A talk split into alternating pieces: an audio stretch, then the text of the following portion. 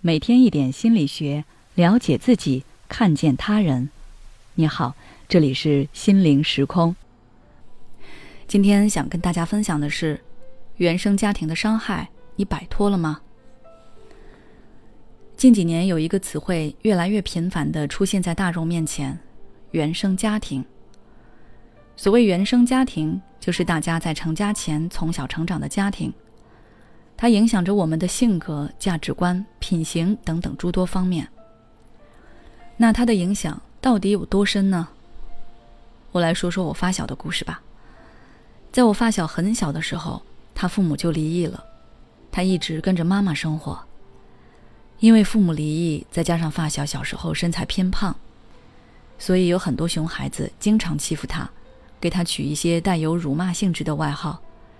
还以比赛谁力气更大的名义去打败他。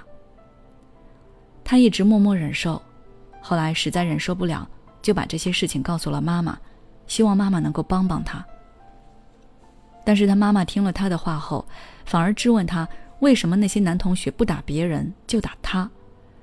他哭着说：“因为他胖，所以他们都欺负他。”然后发小的妈妈说了一句让他永生难忘的话：“人家说错了吗？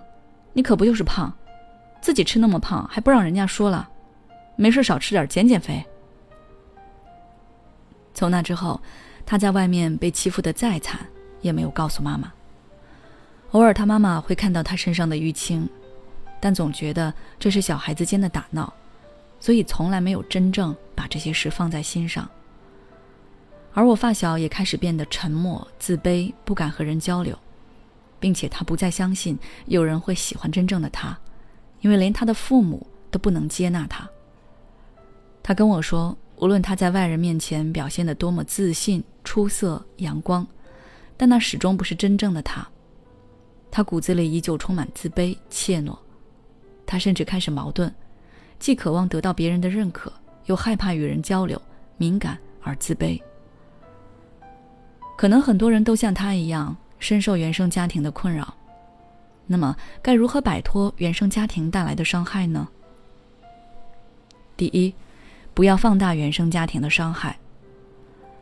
现在有些人会把自己对当下的迷茫、遭遇的挫折、对未来的焦虑等情况都归罪于原生家庭。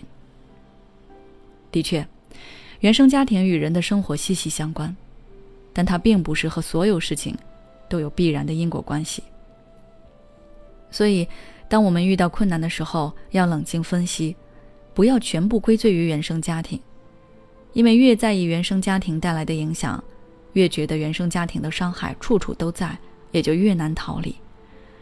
而且，当你把什么都归罪于父母的时候，你自己就不想努力去改变了，因为你觉得责任都是他们的，你只是一个受害者，要改变的也是他们。这样的错误观念会导致你的生活永远都是这样一成不变，甚至可能还会越来越糟糕。第二，重新审视自己。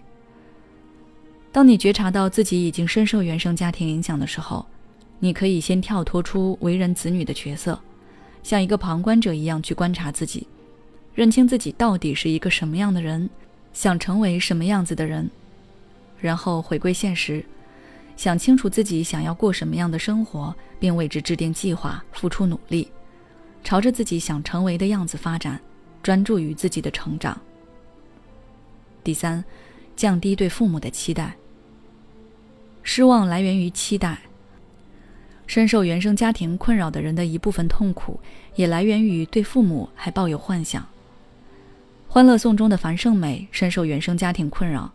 即使经济独立，却依旧摆脱不了被原生家庭吸血。